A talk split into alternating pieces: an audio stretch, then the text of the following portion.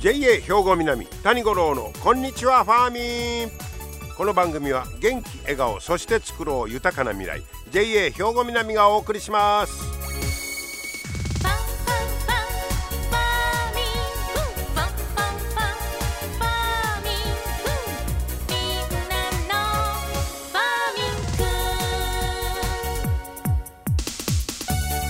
こんにちは谷五郎ですお元気でしょうかねもう今日は1月21日もう正月から3週間なんかあっという間いう感じですけどもね。さあそして昨日は、えー、昨日8回たら大寒でしたけども七十二候で言いますと吹きの花咲くという日です。まあいてついた地面に吹きの花が咲き始める頃あの吹きの塔春を告げるとか言いますけどもね。それはまあ雪深いところやったらもう全然気持ちが変わるんやないかと思いますけどもね。今年の冬は寒いですもんね。さて今日はですね、えー、日本農業新聞にゲップ由来のメタン削減 A という記事が出てましたので紹介したいと思います。まあこの頃は地球温暖化防止いうことででメタンというのはまあその地球温暖化 CO2 二酸化炭素ってこういつも言われますけどメタンはねその二酸化炭素の25倍の温室効果があるんだそうですわ。だから CO2 よりよっぽどまあ悪役やいうことやわね。で全世界の温室効果ガスのおよそ 4%CO2 にあの換算してねを家畜のゲップ由来のメタンが占めてるという。これ最初聞いた時は牛のゲップで地球温暖化関係ないやろ思ってましたけど数字で言うたらとにかくメタンは CO2 の25倍の温室効果があるそして4%家畜のゲップや言われたらこれはなんとかせなあかんなとこうなりますわね。でえー、っと世界で100カ国以上の国が2030年までにメタンの排出量を20年度と比べて30%削減することで合意しております温暖化を抑えよういうことでで農林水産省は2050年までの研究開発目標に牛のゲップ由来のメタン80%削減を掲げております。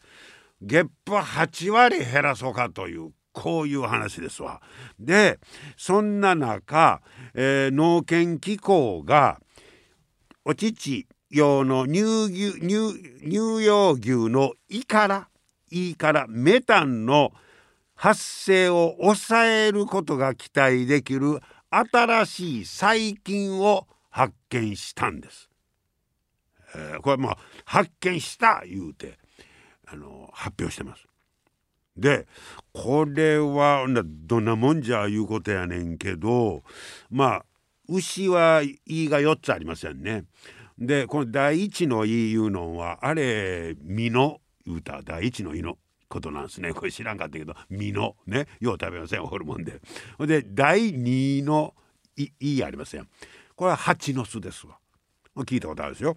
で3番目の胃が千枚やって。これ知らんかったけどねで4番目は僕あんまり聞いたことないねんけどギアラとかアボミとか言うんだそうです。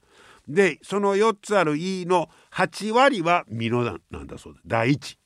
その第1の E の中に新しい菌を発見しました。でこれどんなんか言うたら、えー、これまあその胃の中で微生物でこう分解発酵しますけどその時にメタンとか牛のエネルギー源になるプロピオン酸という物質が発生するんだそうです。でこのプロピオン酸が多く作られるとメタンは抑えられるんだそうです。で今度発見されたその細菌というのは、えー、プロピオン酸の元になる物質を今までに知られていた細菌よりようけ作る特徴があったと。だからこの菌をもっとうまいことを使うたらプロピオン酸が陽気発生する陽気発生したらメタンが抑えられるというこういう理屈なんだそうです。はあ、でまあこれからまだその菌の研究を進めていかんとあかんねんけどね。えー、でえー、っとねそうなってくるとより少ない餌で牛を、えー、飼育できる可能性も出てくるんだそうです。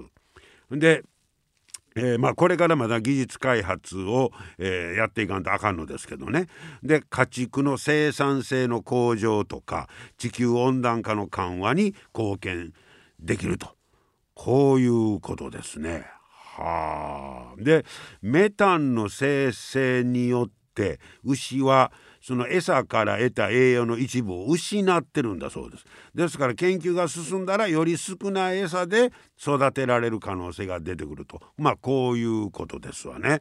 えらいもんですな。しかしそれでまあ、えー、牛のゲップを抑えたらかなりメタンやからね。これ CO2 より影響が大きいいうことですから、えー、期待したいと思うんですが、まあ、これからその新しい細菌の,、まあ、あの気候機能の研究ですか、えー、細菌の研究を、まあ、これから本格的に進めていこうということです。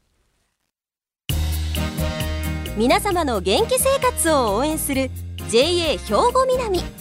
近畿最大級の農産物直売所虹色ファーミン。おすすめは JA 兵庫南エリアの新鮮な地元農産物。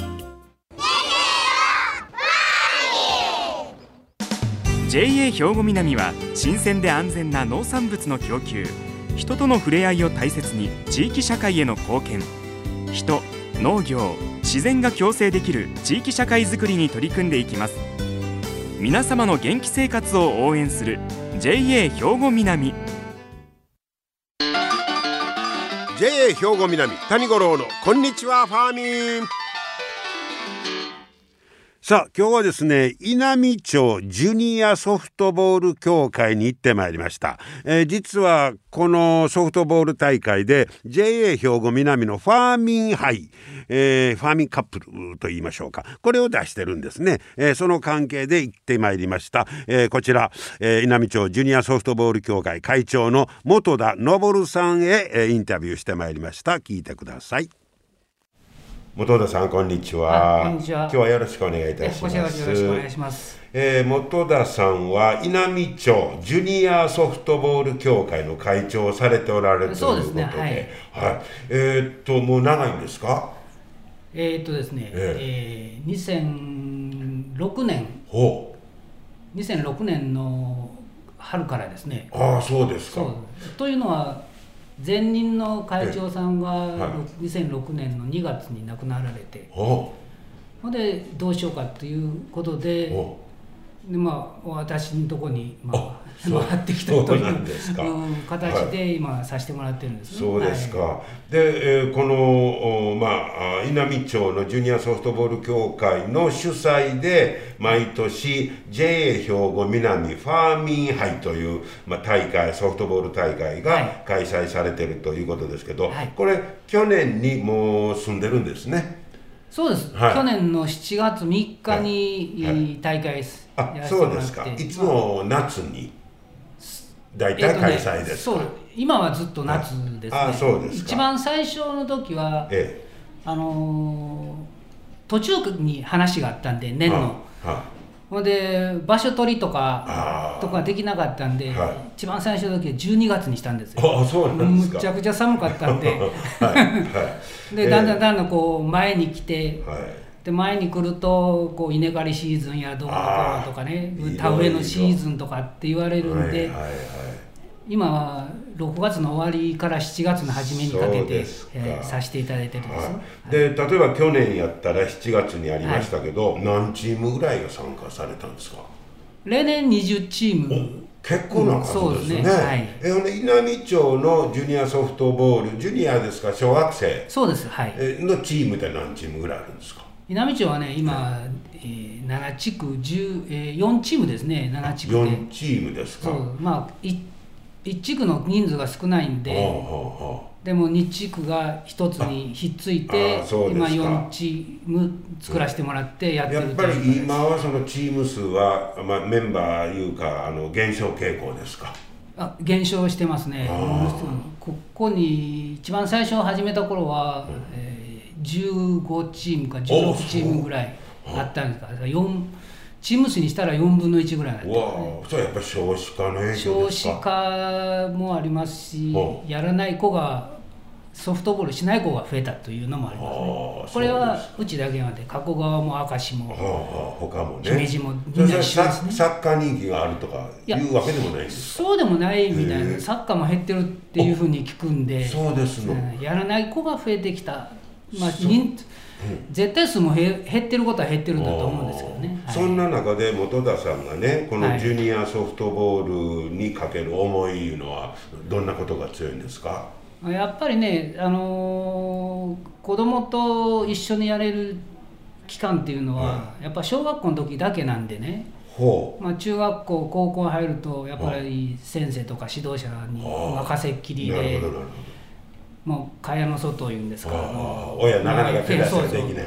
フェンスの外から見てるだけっていう応援するだけっていう話になるんで一緒にできないんでやっぱりいい思い出ができるんで一緒にねやってもらえたら、まあ、あのソフトボールだけじゃないんですけどね、どんなスポーツにしてもね、ね。はい、ああそうか。そう言われたら本当そうですね。まあ、その一緒にできる期間いうのは小学生の間ぐらいまでですよと。そで、ね、そこで、まあ、そういう親子で一緒にできるものを、はい、という思いですか。はい。それにしてもこれ20チームほど集まってでこの大会ソフトボールの大会1日で済ましてるんです そうなんです。1日に済ますんです。大変ですね。大変ですね。どんなスタイルで試合するんですか？あのー、最初に最初にリーグ戦やって。最初リーグ戦しますのでそのリーグの上位2チームをその決勝トーナメントに。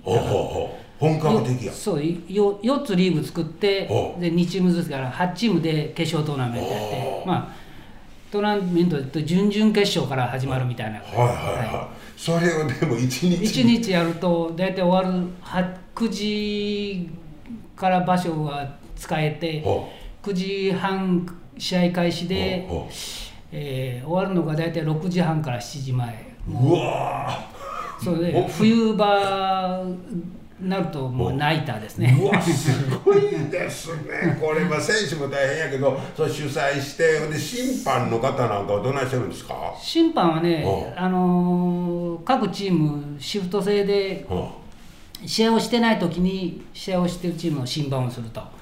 あ親御さんが？親御さんがね親御さんとかまあ大体指導者の皆さんが多いですけどね。はいはいはい。そういう形でね、そうねはい、そうしたら本当丸一日かけて、そうですね、丸一日かけてですね。でもあの去年なんかやったらまだコロナの影響とかで大変やったん違いますよ。そうですね。うん、去年もさが本当は6月の終わりする予定だったんですけど、コロナの影響で場所使えなくて1週間。ずらして。ずらして、はい、それで7月の大会をしたと、まあ他の大会も全部ずれてきてましたからね。5月に緊急事態宣言がしてね去年、は。い、でその前の年も同じような状況で、ああですよね。やって。で一昨年は4大会中止したんです。で去年も一つの大会中止してるんで、はい、まあ、子供さんなんか早くでやりたかったやろうけどね。そうですね。やっぱりね、うん、子供のやりたいという気持ちが強いんで、それをなんとかこうやらせてやりたいというのがあるから、はい。うん。まあ、場所が使えたらするという。はあ、ね。そんな中でよく実施できたなと思いますけど、はい、こんだけの試合けど、えーと、試合こなしていこうたらこれソフトボールって7イニング制ですか？いえあのー、これも時間制にしてるんです。時間制でやってますの。何分ぐらいで時間制にしないと終わらないんで。そうですね。リーグ戦で50分、はあ、ですね。で、まあ、決勝トーナメントも決決勝以外は全部50分で決勝だけ1時間ゲーム。ああそうですか。でないとまあ予定も組めませんわね。そうなんですよ。ああそうか。これでも一つのアイデアですね。時間制で。そうですね。でイニイニングでいけるとこまで行くみたいな。いけるとこまで行くんです。ね今やったらあの女の子の選手もやっぱり入ってるんですか？そうですね。小学校は女の子も入れるんです、うん、そうですだからあの、うん、女子だけのチームもあるんですけど、まあ、大体男女混合で。そういう形でね、はい、はい、えー、でもそうやってあの JA 兵庫南ファーミンはい、ということで、はい、えー、それ目指して、えー、頑張ろういうことで子どもさんたちの反応なんかどうでした？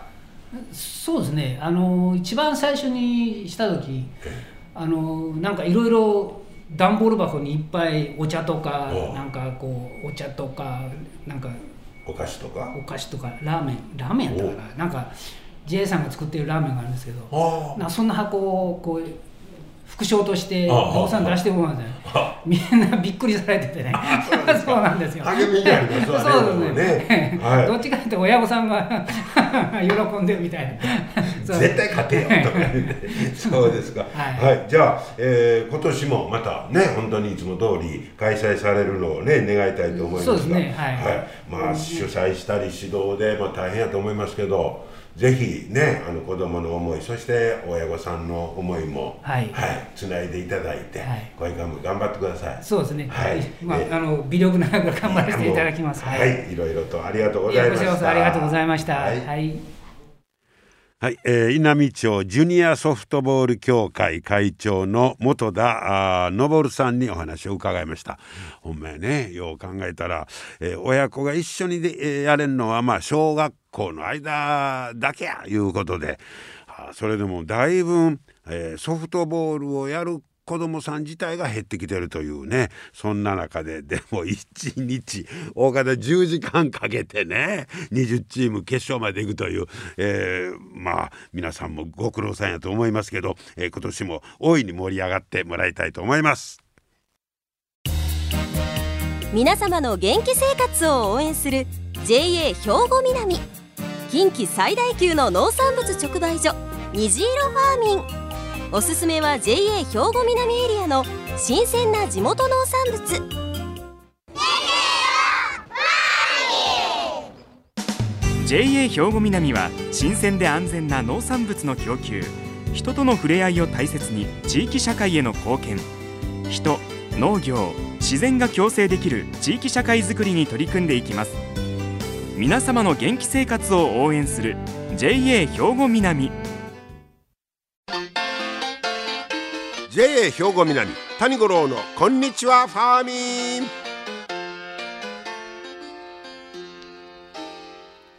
さあ続いてはファーミンアグリメッセージです。今日は JA 兵庫南清掃年部の大西裕太さんにリーフレタスについて教えてもらいます。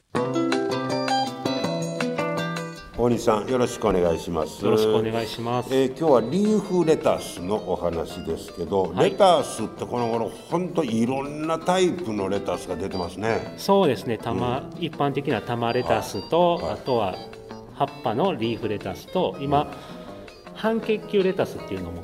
なんですのそれ。半結球。その玉のレタスとしても使えるし、そのリーフレタスみたいな使い方もできますよっていうのがあって、よく CM であのマヨネーズとの炒め物とかでもどっちかというと炒め物メインのレタスみたいなのも出てきてます。そうやっぱ新しい。新しいですね。サニーレタスとかいうのはまたちゃうんですか？違いますね。違うんですね、はい。ちょっと肉厚であそうですか、はい、炒めてもしなっとしにくいようなレタス、まあ、それ用に、まあ、改良されたみたいな、はいでリーフレタス、はい、まあ、今まで僕らもレタスといえば巻いたやつがね一番イメージしてたんですが、はい、もうリーフレタスってもう葉っぱ状になってるんですね。葉っぱ状です。はい、はい、もうやっぱ使い勝手がいいということですか？そうですね。包丁がいらないっていうのがあってそのお弁当にもそのちぎったまま入れやすいっていうのでよ最近になってよく売れてるようになってああそうですか。もちろん生で生ですね。食べられますね。はい、はい、僕レタスよくあのこの頃しゃぶしゃぶでとか鍋に使ったりするんですが、はい、そんなんにもいけますか？いけます。